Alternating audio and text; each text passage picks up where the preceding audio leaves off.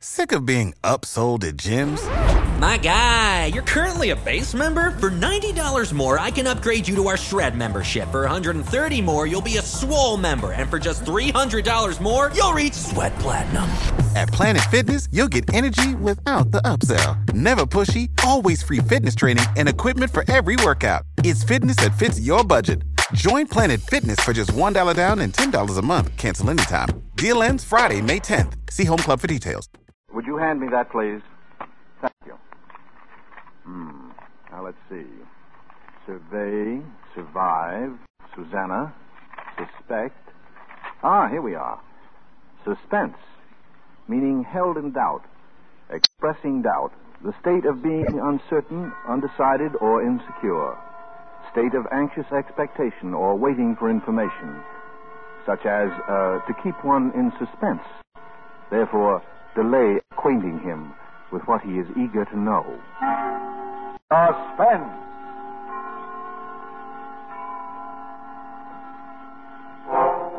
An hour of suspense now. A full 60 minutes at this time. And with the distinguished actor director Robert Montgomery as your host. Tonight, our star is Howard Duff, famous wherever radio is heard as Sam Spade, detective. And as Spade, he will appear in The Kandy Tooth, a suspense play produced, edited, and directed by William Spier.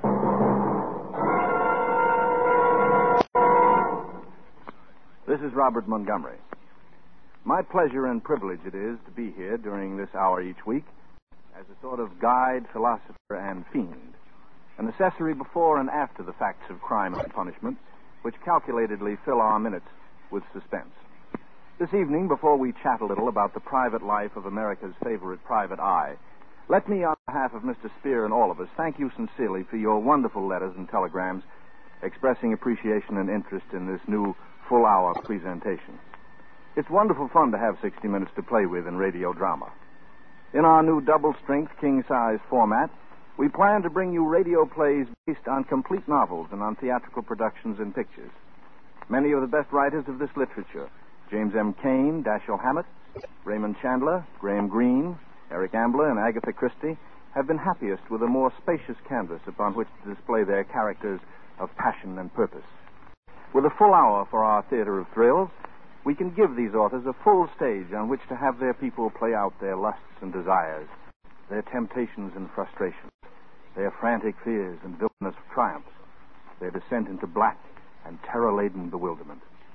Sometimes we find ourselves locked in the tortured brain of the scheming criminal. At other times, we know the dread of the hunted and hapless victim. But always the basic ingredient of suspense is not mechanical gadgetry, not the detectival piecing out of fingerprints and convenient clues, but always the basic ingredient is people. For people give us emotion, and emotion marks the high drama that cold logic can never achieve. Nowhere will you find stranger people, motives, and situations than those that pass through the door of a little office in San Francisco's Post Street. The lettering on the door reads Samuel Spade, Private Investigation. Once it read Spade and Archer, but that was before Miles Archer stopped a bullet and plunged Sam Spade into the greatest detective adventure of modern times the search for the Maltese Falcon. It was literally a shot heard round the world, for it brought into prominence the name of Dashiell Hammett and the so called hard boiled school of crime detection. Since then, the fictional private eye has become a national institution. But Sam Spade still rules the roost. In book sales, in motion pictures, the Maltese Falcon has been filmed four times now. And now on the air, every Sunday night, in the adventures of Sam Spade, starring Howard Duff and produced by our very own Bill Spier. It's a great pleasure for me to introduce to our suspense audience now a young star from my home lot, Universal International, in the role with which he has become so closely identified that most of his fan mail is addressed to Sam Spade. Howard Duff. Thanks, Bob. I'd like to go on record right now as saying that any checks I may sign with the name Sam Spade will be accepted at your own risk. the detective business has been pretty good lately, I hear. How much did Sam make during 1947? Uh, Effie would know. Ah. But no matter how much it was, it won't change Sam. He's, you know, he'll still do business at the same old stand in a rickety office building on Post Street where the elevator seldom ever works and the janitor never ever works. As a matter of fact, I got into my Philip Marlowe pants this morning and did little spade work on Spade myself. Hmm? Don't stop me if I'm wrong, but here are some of the facts. F-A-X, facts. The way I dug them up. Age? Nobody talked. History? Mysterious, but was probably a Pinkerton man to start with. Height? Six feet and a small chunk. Weight? Enough muscle to go with his height. Hair? Mild blonde. Eyes? Yellow-gray. Unmarried. Lives alone in a small furnished apartment within walking distance of his office. Is economical to the point of, uh, well, never takes a cab where streetcars can get, and has been known to walk where they can't get. Secretary, Effie Perrine. The only person who really knows what makes Sam tick when he wants her to. Otherwise, he's a lonely man who trusts no one, lives alone, and loves alone, and expects others to like it. Have I left anything out? Uh, nothing you left out, Bob. Something you put in. It's not true that I don't trust anybody. I trust everybody. All my clients are honest until I prove them otherwise. Maybe that's what kept you in the private eye business all these years. that and the strong hatred that I have. Hatred? Yeah, for time clocks and the hours between 9 and 5. That's why I went into business for myself, and that's what keeps me there. Then you regard it as a business, Sam, and not as an adventure. hmm? Well, when you break an arm in an adventure, the cost of setting it is not tax deductible. In a business, it is. Yes, I see. How many cases have you had? And do you think all private dicks are clever? Well, uh, I've had so many cases I can't remember them all. Uh, about being clever, I once knew an operative who, while looking for pickpockets at Santa Anita racetrack, had his wallet stolen. He uh, later became a lieutenant of detectives in Glendale. Sam, tell me, what was the most surprising thing that ever happened to you? The most surprising thing that ever happened to me was in 1936 in Washington, D.C. I met a young lady on a bus who did not remark that my work must be very interesting. Well, that's very interesting. Thanks a lot. But I guess my most exciting caper since the Maltese Falcon was the Hugger Mugger or the Kandy Tooth. Usually when I wind a caper, I call Effie just to let her know I'm okay before I hustle down to the office to dictate my report to the client. But this time it was 4.30 in the morning before I could get to a phone. The reason was that I was in jail.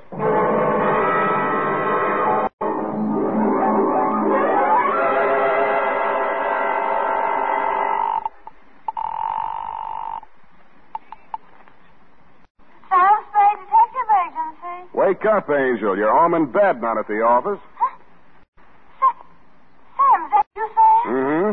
What time is it? 4.30 in the morning. Are you up already? Effie, pull yourself together. Get dressed. Hustle down to the city jail. Sam, what happened? Well, that's what I got to get on the record now while I'm still alive to do it. Grab a taxi and hustle on down. Bring a book, pencils, the encyclopedia that has the letter K in it, and any old $20,000 you got laying around. Sam, where am I going to get pencils at this hour?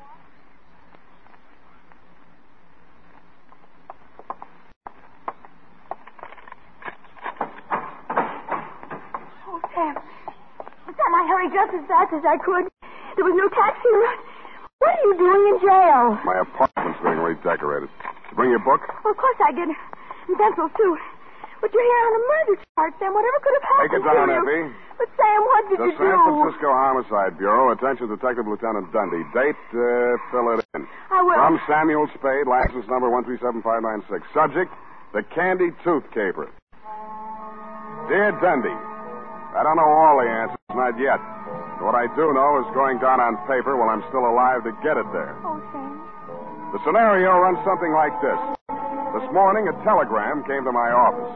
It was addressed to Samuel Spade, Esquire, and it was signed Casper Gutman. Gutman, the fat man.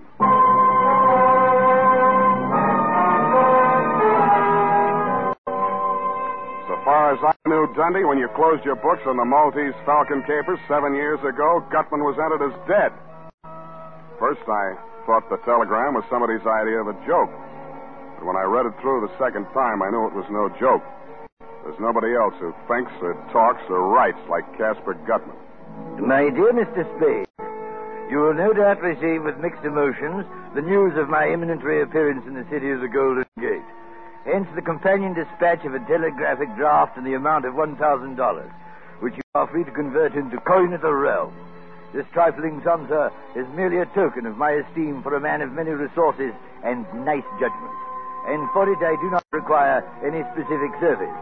However, if you feel so disposed, sir, you are free to accept my considered advice in the matter of an invidious pair of rogues. To wit, one Lawrence Laverne, DDS, and or Hope Laverne, whose charms and aliases are far too myriad to enumerate in this necessarily abbreviated communication. Should either or both of these persons approach you, beware the hidden truth. Believe me, sir, they are untruthful, unreliable, and totally devoid of all moral sensibility. I count upon you to make no commitments to them or anyone else till you have heard my proposition. This I hope to lay before you when I arrive in San Francisco this very evening. Dear Joel, send regards. I remain your obedient servant, Casper Gutman.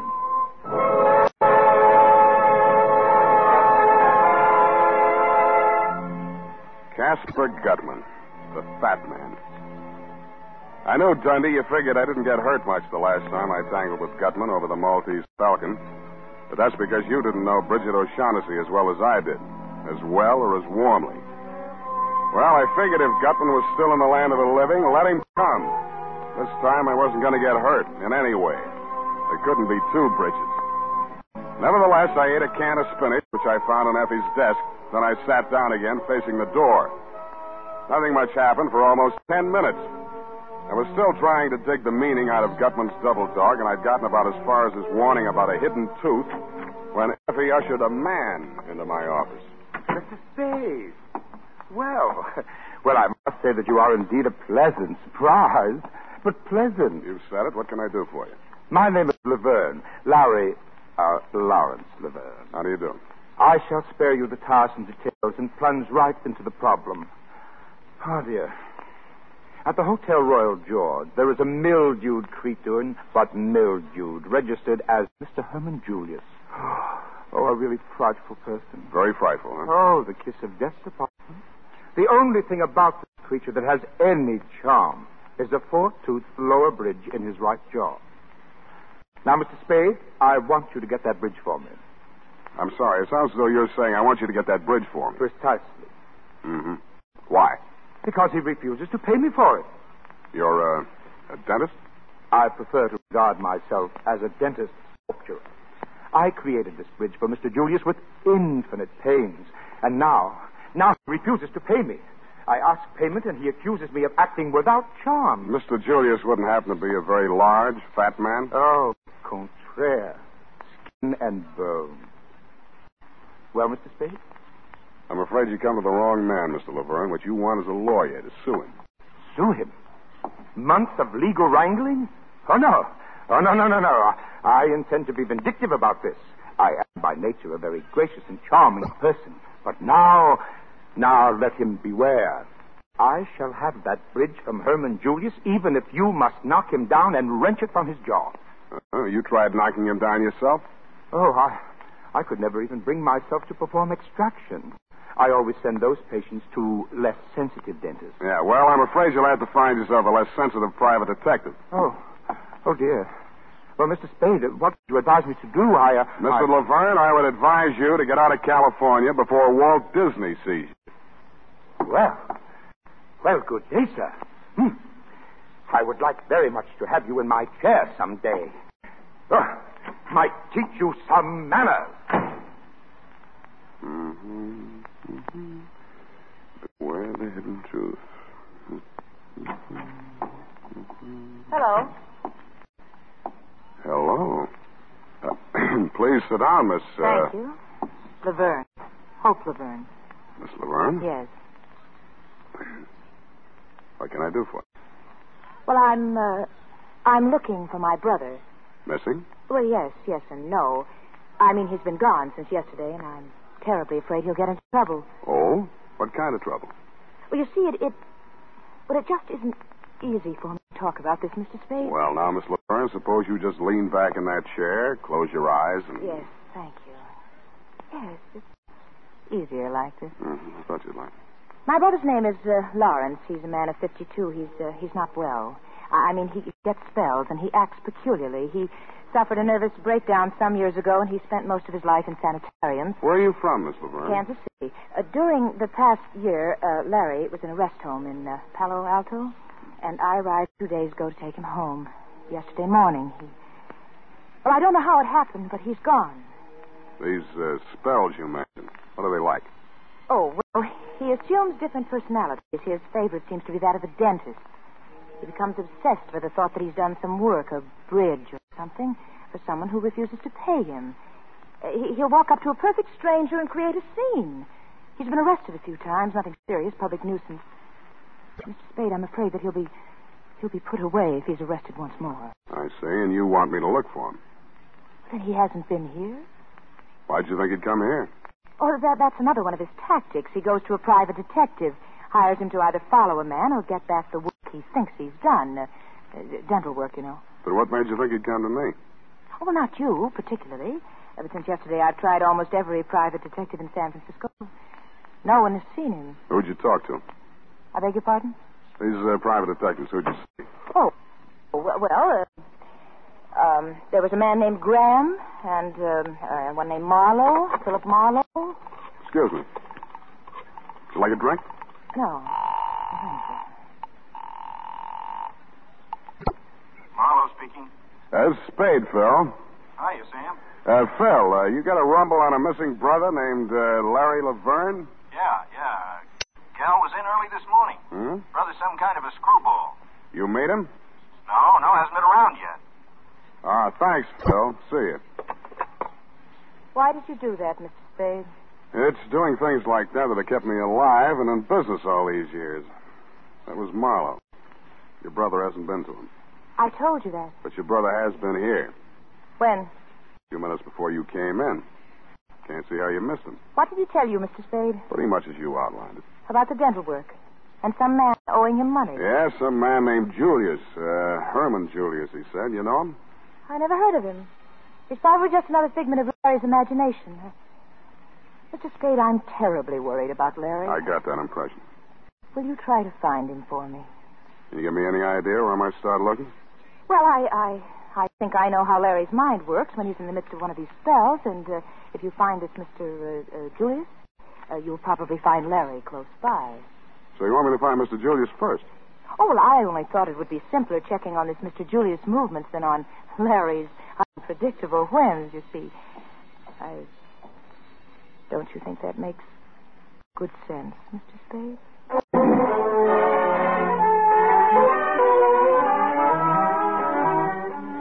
Miss Laverne told me she was staying at the Pickwick Arms, and I said I would call her if I found her brother, and she said, thank you, thank you very much. And I said, it's nothing, just part of the day's routine, and then she kissed me and left. After lunch, I uh, strolled over to the Royal George Hotel. Duke, the housekeeper, gave me a rundown on Mr. Julius. A quiet, nervous little man who'd sealed himself up in his room for two days, eating out of room service. I didn't have any trouble finding the hacky who'd driven him away when he checked out. He gave me the address, and 20 minutes later, I was mounting the front steps of a greasy rooming house on Sacramento Street. I twisted the rusty bell on the door, and a long, sharp nose that could only belong to the landlady stabbed out at me. What you want? I'm looking for a man named Herman Julius. Don't have no Julius here. Well, maybe he gave some other name. A little skinny guy with a foreign accent. You the Lord. Take me to his room. Now, wait a minute. No, now. Well, step inside. Up the stairs. He home? Never seen him go out. Ain't but one door. Watch that step Take it from the top. It's busted. Don't want no lawsuits. It's the third. Said he was a refuge. The Nazis was after him. Another fight. Never knew he was in a tangle with the Lord. Smell that Certainly do. cooking in the rooms. I got a rule, too. Speaking electric plates, they do. Runs up the bills.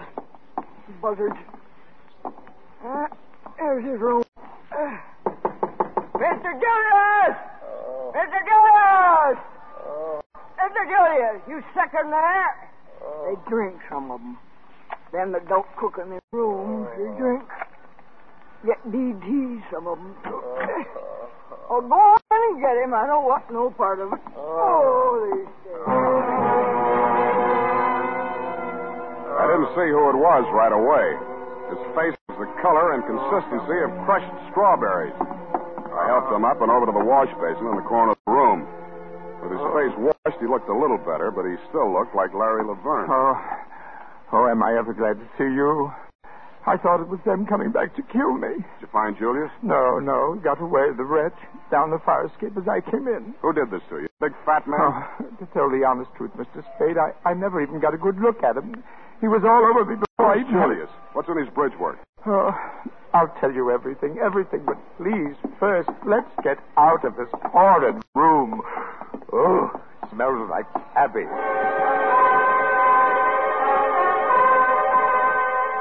Larry Laverne was tougher than he looked. After the going over he'd gotten, you or I would have been hospital bound, Dundee. But he did a late take.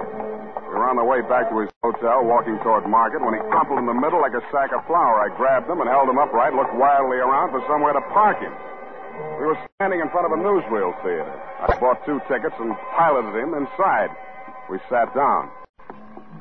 I undid his clutch on my arm and concentrated on the screen. The subject that followed the football game some big Oriental celebration somewhere in India or someplace.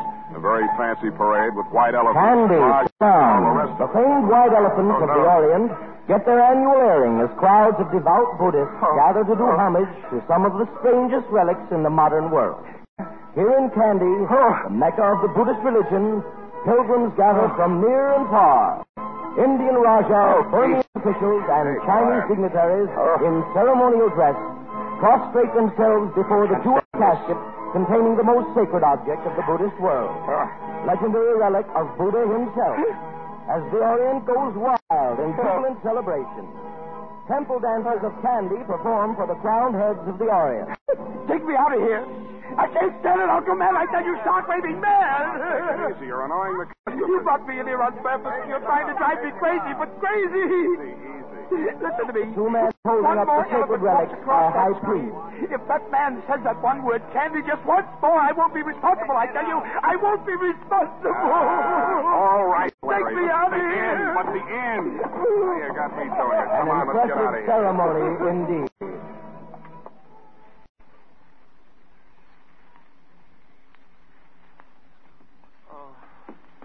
I promise you, Mr. Spade. All I need is just one night's sleep, and I'll be a new man. Yeah. Why, I haven't even dared to take 40 winks since I arrived in this town for fear those monsters might murder me in my bed. Yeah, yeah, I know. Ah. It's tough. Sit down. So this is your apartment? That's what I laughingly call it. Living room, bedroom, ice box. Here, have a drink. Me Oh, too. thanks. Oh. Oh, did I ever need that? Help yourself to the bottle. I don't touch alcohol as a rule, but after what I've been through. Well, now drink all you like. You deserve it. Oh, thank you. Ah. Well, I hardly know where to begin. It's all so strange. And there I was in Lisbon, Mr. Spade, the only English speaking dentist worthy of the name in the entire diplomatic colony. Well, you must have read in the papers about Dom Constantino's tomb being violated. It was a scandal this season. Oh, it's all so horrible, Mr. Spade. I I just can't Ah, talk here, about here, it. here. I Try a really- little more of this. Settles the nerves. Oh, I just don't know how I can ever thank you. Ever since I hit this berg, I've been feeling like the forgotten. Pardon, man. Yeah, you were saying something about a tomb being broken into. In Portugal, this was? Yes. Well, you know, the draft board just took one look at me. And I know what you mean. So I just stayed on in Lisbon. And, well, you know how people got having patients of all nationalities and all that. Yeah, yeah, I get it. Between the Nazis and the Allies, you were quite a social line. Oh, now, wait a minute. Don't get the idea I was a spy. Oh, no. But sometimes people had things that could be hidden in a hollow tooth, and like that, you bridge work, you know? I think I told you I'm not so much a dentist as a dental artist. Mm-hmm. Well, that fat Mr. Gutman brought me this tooth, you see. Gutman. Yes, yes, Mr. G and that Joel Cairo person that was with him. Well, they brought me this tooth. Oh, a horrid yellow old thing, practically a fang. They wanted to put in Mr. Julius' fridge. Paid me a thousand pounds. Can you imagine? Then when I learned what they had done, well, it made me positively ill. This practically sacred old tomb in the cathedral, they'd broken in and literally torn out a piece of his of his jawbone. Whose? Why, Dom Constantino's. And who's Dom Constantino? Oh, the Portuguese viceroy. It didn't hurt him any. He's been dead 500 years if he's dead a day. oh, dear. I'm as tight as a tick. this This nigger is getting to me.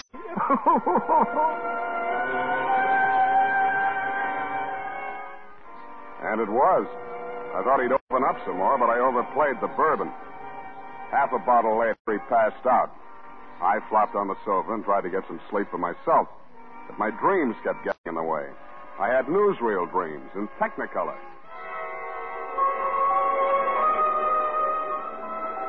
I dreamed that a white elephant with a face like Casper Gutman was leading a parade down Market Street. The howdah that was strapped to his back looked like a dentist chair. Herman Julius was sitting in it, but this face seemed to be blanked out. Joel Cairo, wearing a surgeon's gown and a turban, was drilling Julius's tooth. The crowds were throwing diamonds and rubies from the peanut bags they were carrying, and Gutman vacuumed them up with his trunk. That was when the bells started ringing in the Buddhist temple that had been built on top of the Mark Hopkins.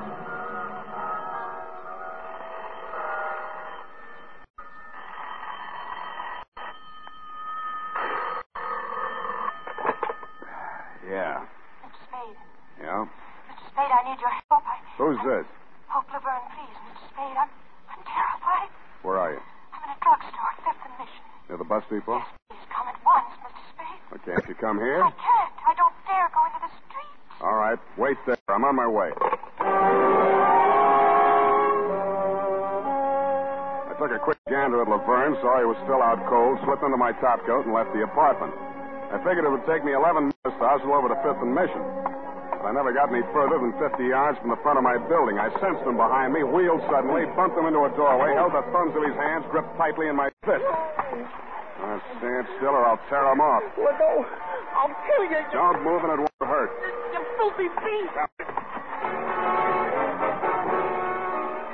The boy twisted suddenly and violently, and I heard the crack of his left thumb breaking. Oh. He swallowed a scream, dashed out into the deserted street. I went after him, turned to the alley, and caught the butt of a gun behind my right ear.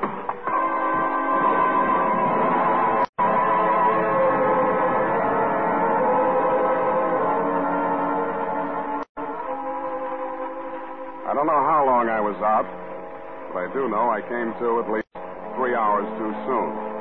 I needed much more rest. I opened my eyes, steadied a swaying ceiling, and then I heard his voice. Well, sir, this is indeed a jolly reunion.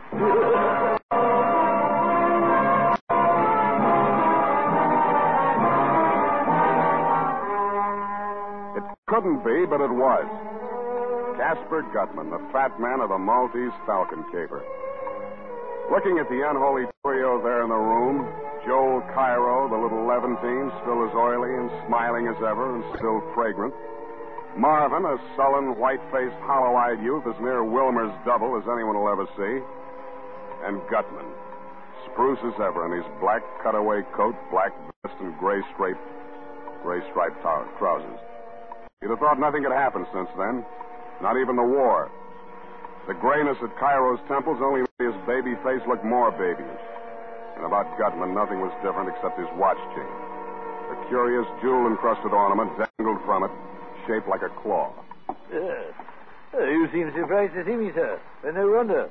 It's always disconcerting to encounter a ghost, especially such a substantial ghost. a lot of water has gone under the bridge since last we met, eh? Under the bridge. Yes, yes, which brings us to the subject at hand, the bridge. My head aches. What about the bridge? Well, first, we'll talk of it. After all, this is quite an occasion, sir. Reunion of old friends, eh, Mr. Spade? Yeah. Tell me, did you ever find the Falcon? If you'll excuse the expression. Oh. Your eyes are resting on all that remains of that fabulous bird, sir. Yes, that trinket on his watch chain. All that remains of the Maltese falcon. To remark you, sir, what part of it survived? The claw. Um, you believe in omens? Right now, I'm ready to believe almost anything. Indeed, sir. Well, no need for dissembling. We're old and wise, I trust, than in the days of the Falcon. Uh, suffice it to say, the unsavory and uh, bloated object which the police dredged up from San Francisco Bay and identified as myself was some other poor soul. Wilmer, I am happy to say, remembered the debt of gratitude he owed me. At the last moment agreed to be a party to the very necessary little deception. That is, Since they had him cold, as you detectives say, for the other killings, he might as well confess to murdering me. He did so in exchange for my agreement to take care of his family in a financial way. An investment, by the way, which has paid rich dividends. How's that? Oh, indeed. Oh, well, thanks to it, I now have Marvin, Wilmer's younger brother. I thought I noticed a family resemblance. Oh, shut up. Oh, yes, yes, poor Wilmer. He was like a son to me, like a son. Well, it didn't stop you from making him a patsy. I detest killing Mr. Spade. I cautioned Wilmer time and again. He was so headstrong. A mere boy. You better caution this punk or he won't last to take any raps for you. Oh, break Now, his head, now, Wally. Marvin, Marvin. That dirty shamus lays another hand on me. No, no, no, no, no, Marvin, Marvin. You'll take Marvin to the other room. Explain to him that Mr. Spade and I are very old friends. Casper knows best, Marvin. Come with And me. And now, no nonsense, you two now. Someday I'll kill him. Marvin, Casper will be angry. oh, dear. Hot-headed. Runs in that family. Yeah. Well, let's have it, Gutman. What are you after this time? Uh, my dear boy, you misjudged me. It's true I had Marvin check up on you, but only because of your association with Miss Laverne. Oh, uh, no matter now. I'm weary of the chase. All the way from Kandy, I. what did the girl tell you? She asked me to find her brother, a dentist named Laverne. You believed her story? No. Most unscrupulous woman. No veracity, no regard for truth whatsoever. Her true motive? Merely to make trouble for me and my friends because of her association with Kemidov. Aye, the Russian's hand again, Mr. Spade. Yep. Kemidov. Did I ever meet Kemidov? You'd hardly forget if you had. In short, here is my proposition. Another thousand dollars, coin of the realm, sir, for which you will refund whatever money Miss Laverne gave you and send her packing. The bidding starts at ten thousand. Ooh, ooh. You drive a hard bargain, Mr. Spade. Hmm. Very well. I'll meet your terms. I told you the bidding starts there. And where does it stop? Half or whatever the caper nets you. I deliver Julius, you do the rest. Well, between you and me, Mr. Spade, I'm not as affluent as I once was. The Falcon pretty well wiped me out financially. Considering the time and money I've already invested in trying to track down the weasel Julius. What's in uh, Julius's bridge and if I don't choose to tell you, Then it's no dice. Think it over, Gutman. Either I'm in all the way for half, or I deliver Julius to the other outfit. and that is your final dictum, sir. Take it or leave it. Either you're in or you're out. Good night, Mr. Spade. I trust you will call me on the telephone when you reach your diggings and tell me that you've changed your mind. no, no hard feelings.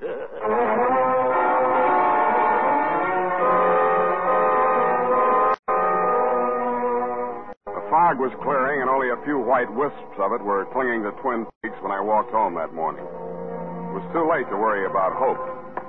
Or did she phone for Gutman to decoy me out so that I started walking faster? As I climbed the stairs to my apartment, I heard a door open on the landing, and the slot of light that stabbed out from it showed me it was my door. The light came from behind, whoever had opened it, and I couldn't see who it was at first, only that it was not Larry Laverne. I took the last flight four steps at a time. Hello, Sam. Dundee, what's happened? Come in and see for yourself. Well,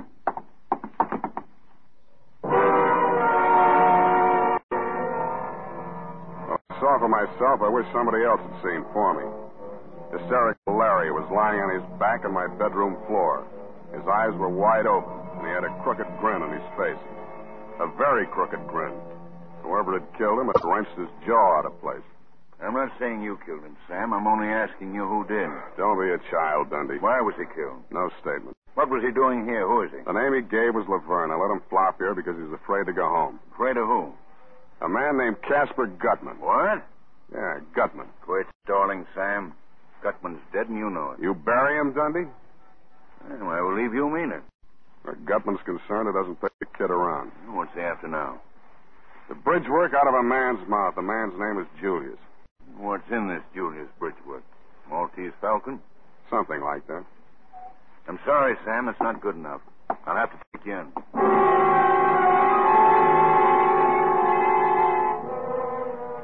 So you took me and you booked me. Bail was set at twenty thousand dollars. You saw to that. You figured there's only one operator who'd put up that kind of money to spring me, and that's Casper Gutman. I hope you're right.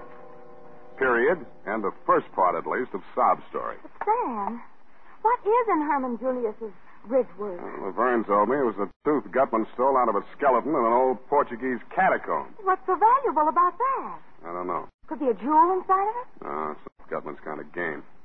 Besides, the thing that made poor Laverne blow his top in that newsreel theater was something more like an elephant tusk. Oh. Uh, where's that encyclopedia? Did you bring it? Oh, yes, I did, Sam. Yes, I did. Wasn't I smart? Look it up. Look what up? Kandy with a K. Oh. Um, K, car, can. Oh, here it is. Um, Kandy. Hey. City. Capital of Central Province of Ceylon, located near the center of the island north. Spare me the geography. Well, the railroad from Colombo. Uh, noted for its waterfalls and stuff and stuff and Yeah, stuff. yeah, That yeah. is- the city surrounds an artificial lake and is sacred to Buddhists for the temple of Maligawa, which enshrines the tooth of Buddha brought, according to legend. What? Let me see that. Well, Let me see. Uh, it's sacred, sacred the Buddhist for its temple of Maligawa, which enshrines it. Effie, what's the matter, Sam? the tooth of Buddha. Sam, you don't think that's what's in Herman Julius's bridgework? If it was, Gutman would be after him. But how did he get to Portugal? If it did, Gutman's the man that could track it down. Sam, you sure of that? No, Angel. No. The only thing I am sure of is this. When the Maltese falcon laid an egg, it hatched a flock of vultures, and they're all circling right around my head. Well, cheer up, Sam. You won't be in jail long. I'll bring you a cake with a file in it. Angel. No, devil's food.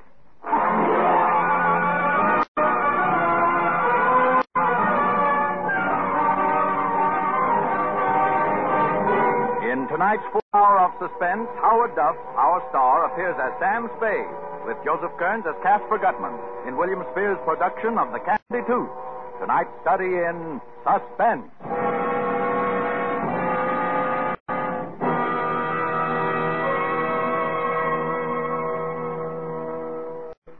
In just a moment, we will return with the second half of The Kandy Tooth. This is CBS, the Columbia Broadcasting System.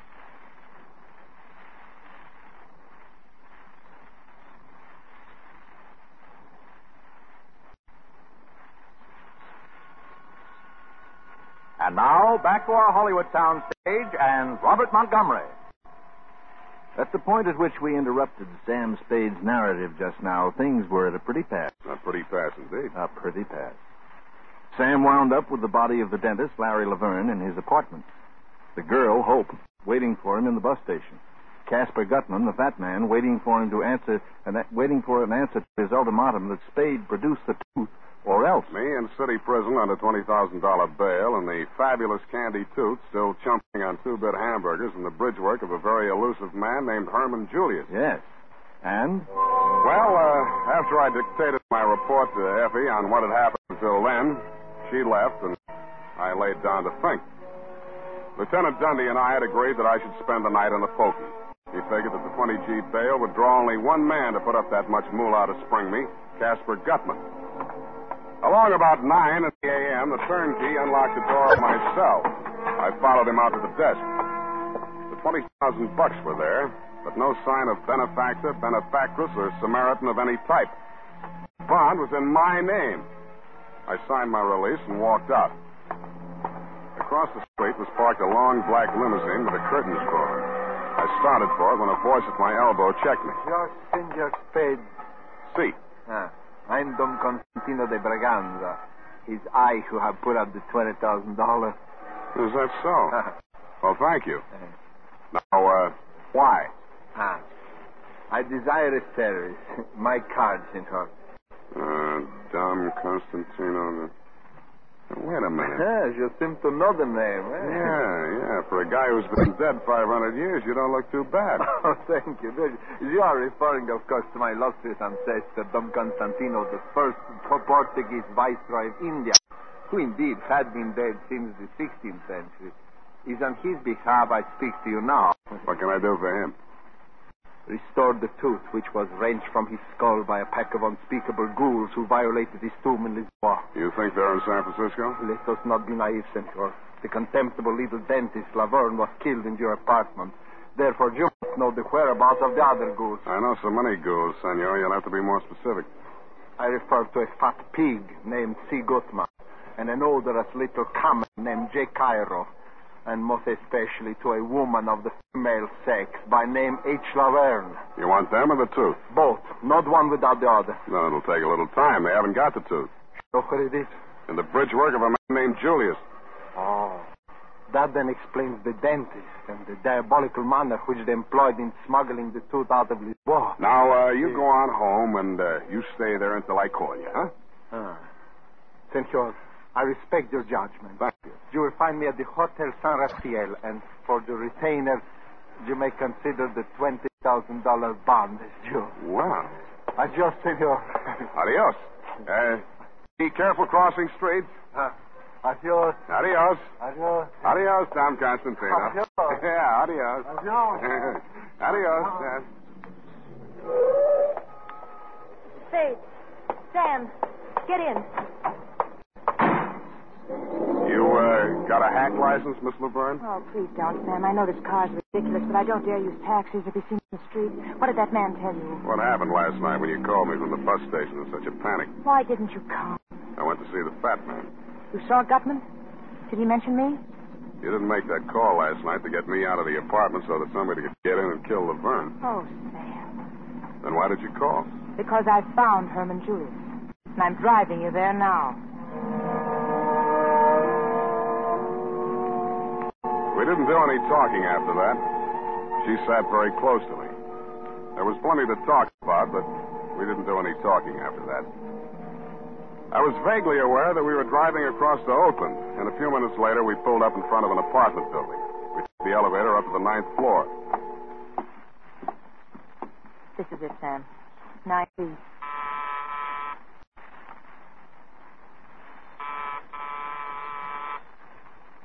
Nobody home. Oh, he's in there, Sam. I know he is.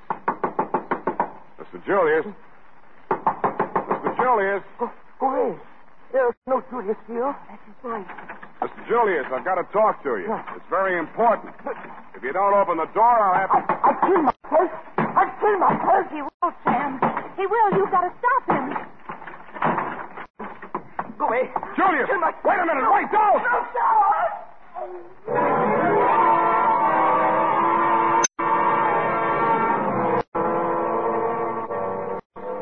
The ninth floor he started from. Poor, frightened little Herman Julius was dead on arrival. By the time we made it downstairs, the street was cluttered with cops. I grabbed Hope by the arm, hustled her around the corner to a rented limousine, and told her I'd call her later. My next stop was the fat man himself.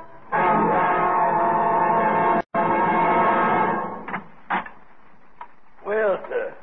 So you reconsidered. You found Julius. I know where he is. And your terms, sir. What are your terms? A hundred thousand, cash on the line. Oh, out of the question, Mr. Spade. No cash, no tooth. You found another buyer? Yeah. A man named Constantino de Braganza says the tooth belongs on the head of his ancestor by a previous marriage. Oh, acquaintances are very true. Uh, and what else did he say to you? That he'd double any bid that you made on the tooth. My dear fellow, have you any inkling, any remote idea of the value of that tooth? No? Well, I'll tell you, sir. But let me warn you. If I tell you, and you do not then produce the tooth. Yeah, yeah. Let's get on with it, Gutman. Yes. Well, sit down, sir. How much do you know of the 16th century history of the Orient? Not enough to fill that tooth with. Capital joke, sir. I shall give you a little more. Enough, say, to fill an elephant tusk. I'm listening. well, sir, when the Portuguese invaded India in the 16th century and established the city of Goa, there were three main empires in the Orient, namely China, India, and Burma. And the rulers of all three empires sought to rule the world. Now, legend had it that in order to become lord of the world, a monarch had first to be the possessor of seven gems. That's gems spelled with a J, sir. Yes, gems. This is no fantasy, I'm telling you, Mr. Spade. This is actual history. Seven gems. And what were those seven gems? You tell me. Uh, the first six do not concern us. A golden wheel, a white elephant, all easy to come by for an Oriental monarch. But the seven, ah, Mr. Spade, the seven. What was that? A tooth? The tooth, Mr. Spade, the tooth. The sacred tooth of the great Lord Buddha himself. That remained in the temple of Maligawa at Kandy, on the island of Ceylon. Now, many kings sent armies to capture it, but all were defeated by the fierce Brahmins who stood guard at the temple gate. And so, Uh, we come to the year 1552. It's about time. Now, in that year, the Portuguese viceroy, Dom Constantino de Braganza, landed near Jaffna with a force of 1,220 men and defeated the king's legions in a savage battle. Hmm. He returned to Goa with his victorious army and the tooth, which he retained as his personal prize. It was not long before the Burmese king, Bainaun by name, sent an emissary to Dom Constantino, offering the modern equivalent of a million pounds sterling as ransom for the tooth. How'd it get to Portugal? Now, hear me out, sir. Hear me out. Hear me out. All right. Well, before the transaction could be consummated, the Portuguese archbishop called on Don Constantino and, in the name of the Inquisition, demanded the tooth. After some delay, Don Constantino, under threat of torture, delivered a tooth into the archbishop's hand, and that tooth was publicly destroyed. The archbishop grinding it into powder with mortar and pestle and scattering the residue upon a fire, that the tooth might be utterly consumed. Shortly after this, Don Constantino's personal physician, after drawing the tooth, now mind you, a tooth, from the viceroy's head, died under very mysterious circumstances. We may safely infer that the substitute tooth which he drove into the viceroy's jawbone, after the primitive fashions of dentistry in those days, was the Kandy tooth, put there for safekeeping until Don Constantino could resume negotiations with Bainaun's emissary. Uh, yeah, Uh, but, but, but, before that could be accomplished, Don Constantino was stricken with the plague, carried aboard ship, and home to Portugal, where he died. He was entombed with the Kandy tooth still in his head. Now, the manuscript which fell into the possession of the Russian Kemidov and later into mine, but I shall not go into unnecessary detail, Of course not. was Don Constantino's deathbed confession, proving beyond a shadow of a doubt that the real Kandy Tooth had reposed for more than four centuries, not in the great temple at Kandy in Ceylon, but in a Portuguese tomb. Yeah, well, I think I can take it from there. Uh, you still haven't told me what my percentage is. Well, my dear boy, if your percentage were one tenth of one percent of what can be realized on that tooth, you could retire to a life of sloth and luxury for the rest of your days. for the restoration of the true relic, there is no limit to what the Buddhist world could and would pay. Gifts and tribute paid to one temple alone exceed eleven million dollars a year. now, my boy, you begin to comprehend something of its value. I'll still settle for cash.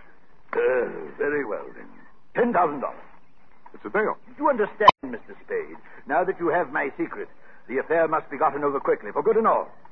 If it is not, believe me, this time I shall not bargain with you for my life. You shall bargain with me for yours.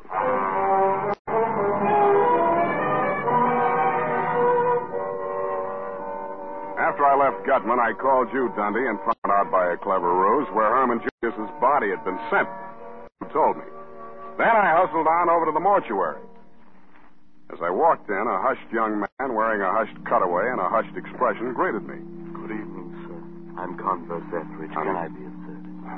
Thank you. I've uh, come to pay my last respects to an old friend. I, uh, can I be alone with him for a few moment? His name? Uh, Julius.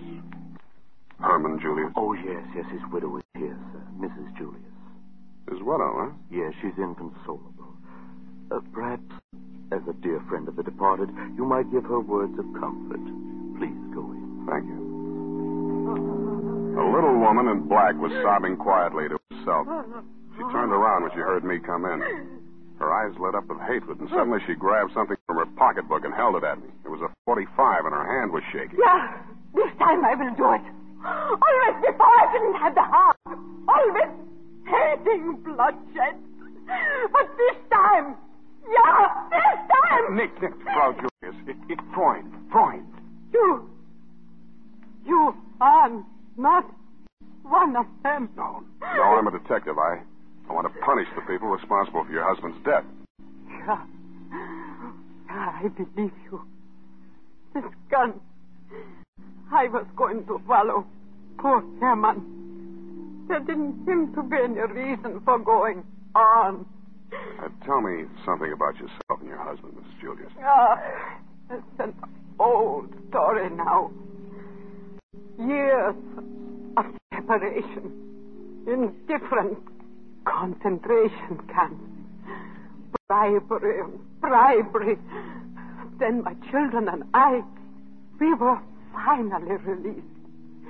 came to this country. After two years, Herman brought us from Lisbon. We knew soon he would be with us. But even though the war was finished, they had lost. Still they went after Herman Julius. He knew the Nazis were behind him all the time. And even here, in this country, he did not dare come to me. Mrs. Julius, uh, you see, uh, those people that followed your husband this time weren't Nazis. They, they weren't even after him. They were after something he was carrying. In uh, Lisbon, didn't he go to a dentist named Laverne? Oh, yeah. And Yeah, that, didn't uh, Laverne put an odd-shaped tooth, kind of yellow, into his bridge work? yeah. So he smuggled the Kandy tooth out of Portugal, and he never even knew it. Oh, well, it does not matter now. Oh, Herman is dead. Surely you, they will leave his poor broken body in peace. I doubt it very much, Mrs. Julius. No. No, surely they will. That's why I want to make a request of you. You see, others have died besides your husband because of this thing. More will die unless you do as I ask you. Oh, to stop terror. Any terror. I will do anything, Mr. Spade. Anything you say.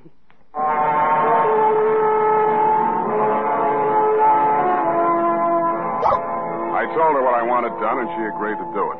Then I started on my part of it. I called Gutman on the, at the St. Mark and told him 11 at my apartment. Then I called Dom Constantino at the San Rafael. Hope and I got there around 10.30. Go on in, Angel. Well, this is where you live, Sam? Where I sleep. Must be lonely for you. Sorry, no vacancy. Sam, listen. There's so much I want to tell you about myself. I'm listening. Well, listen. Just before the war started, I was engaged to marry a man named Kemidov in London. The Russian, yeah. Gutman mentioned something about an old manuscript. Yeah, Kemidov had stolen it. In India, it was very old, and Kemidov said that the information in it made it worth more than the Maltese Falcon. It was in Latin. Mm-hmm. How'd the fat man get this manuscript away from Kemidov? So you, uh, double-crossed Kemidov and took the manuscript to Gutman. Sam, before they get here, I've got to tell you something. No matter what happens, I want you to know this. Sure, sure, I know. Say it, Angel. Don't torture me, Sam. I'd like to hear it, Angel. I. Oh, Sam, I love you so much it feels like hate. It feels like a. Go on, go on. Hate me, Angel. Darling.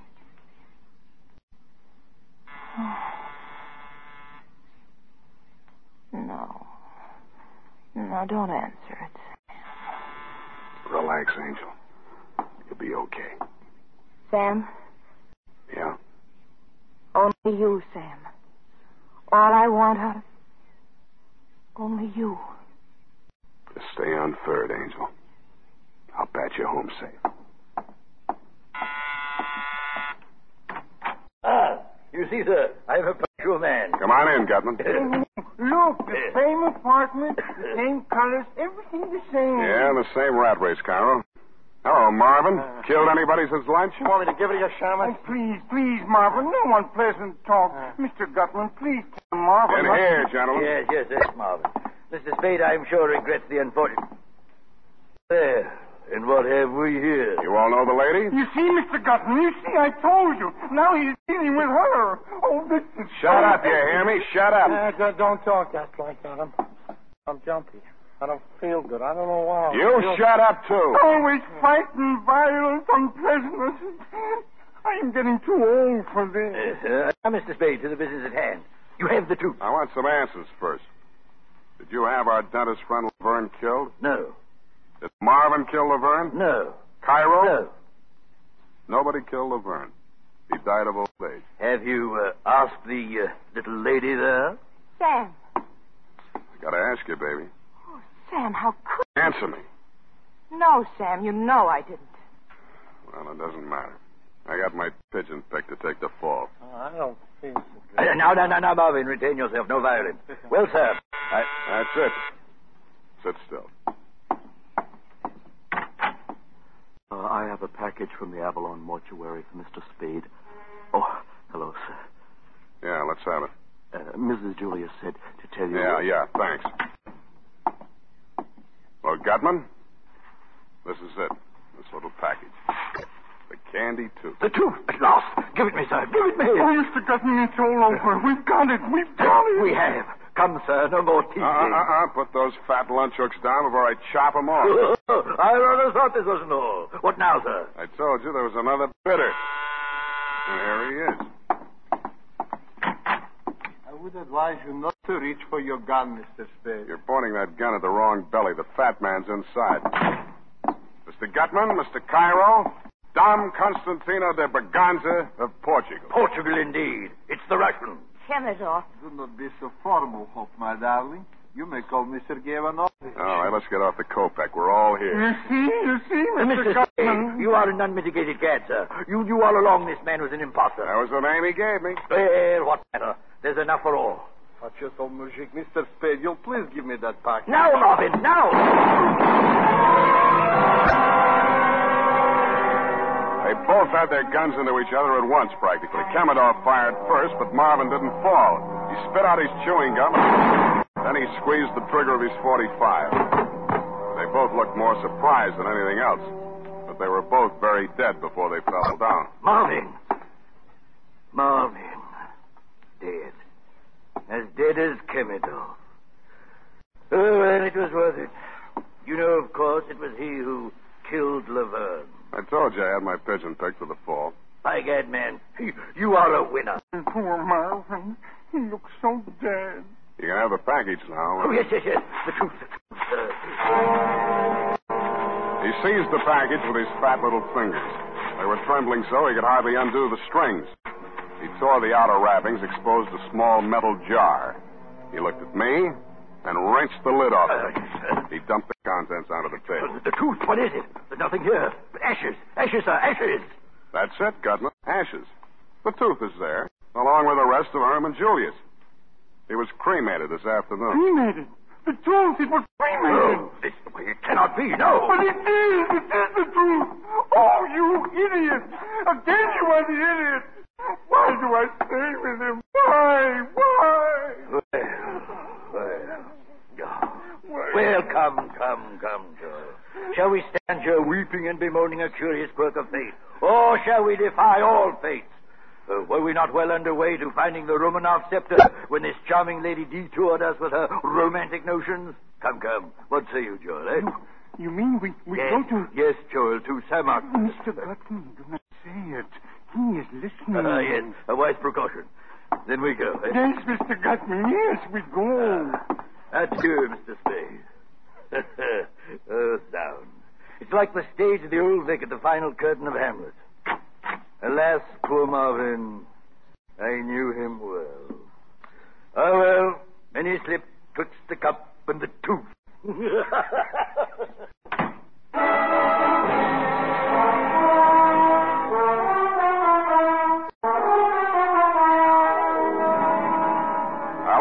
Mr. Montgomery. I knew there was nothing on them that Dundee's boys could make stick. I thought twice before I let Dundee take Hope Laverne, but we both agreed it was the smart thing to do. And what do you suppose Effie said when I said, period, and a report? Oh, say, for once you came out ahead. Twenty thousand dollars. Oh, just think of the things we can do.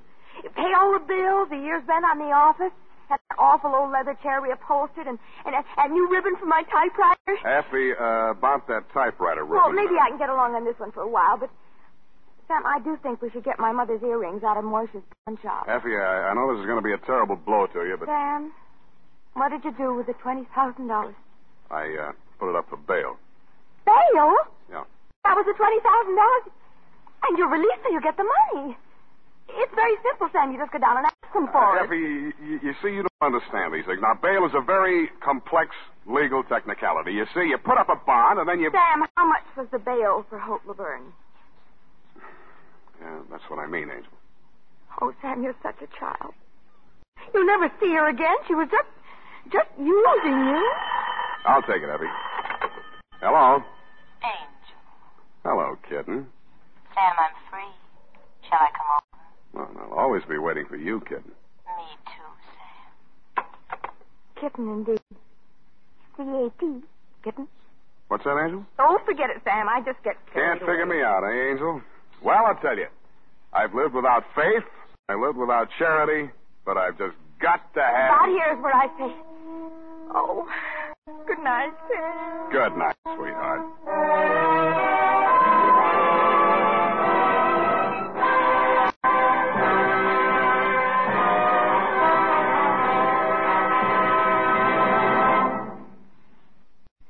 This is Robert Montgomery.